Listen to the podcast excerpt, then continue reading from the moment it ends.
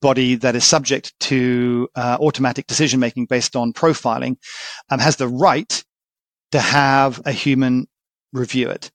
And in fact, even in the AI regulation, a lot of people say, yeah, you know, we should, you should always have the right for a human to review, um, to review the outcome of the decision. But go talk to people in the medical world.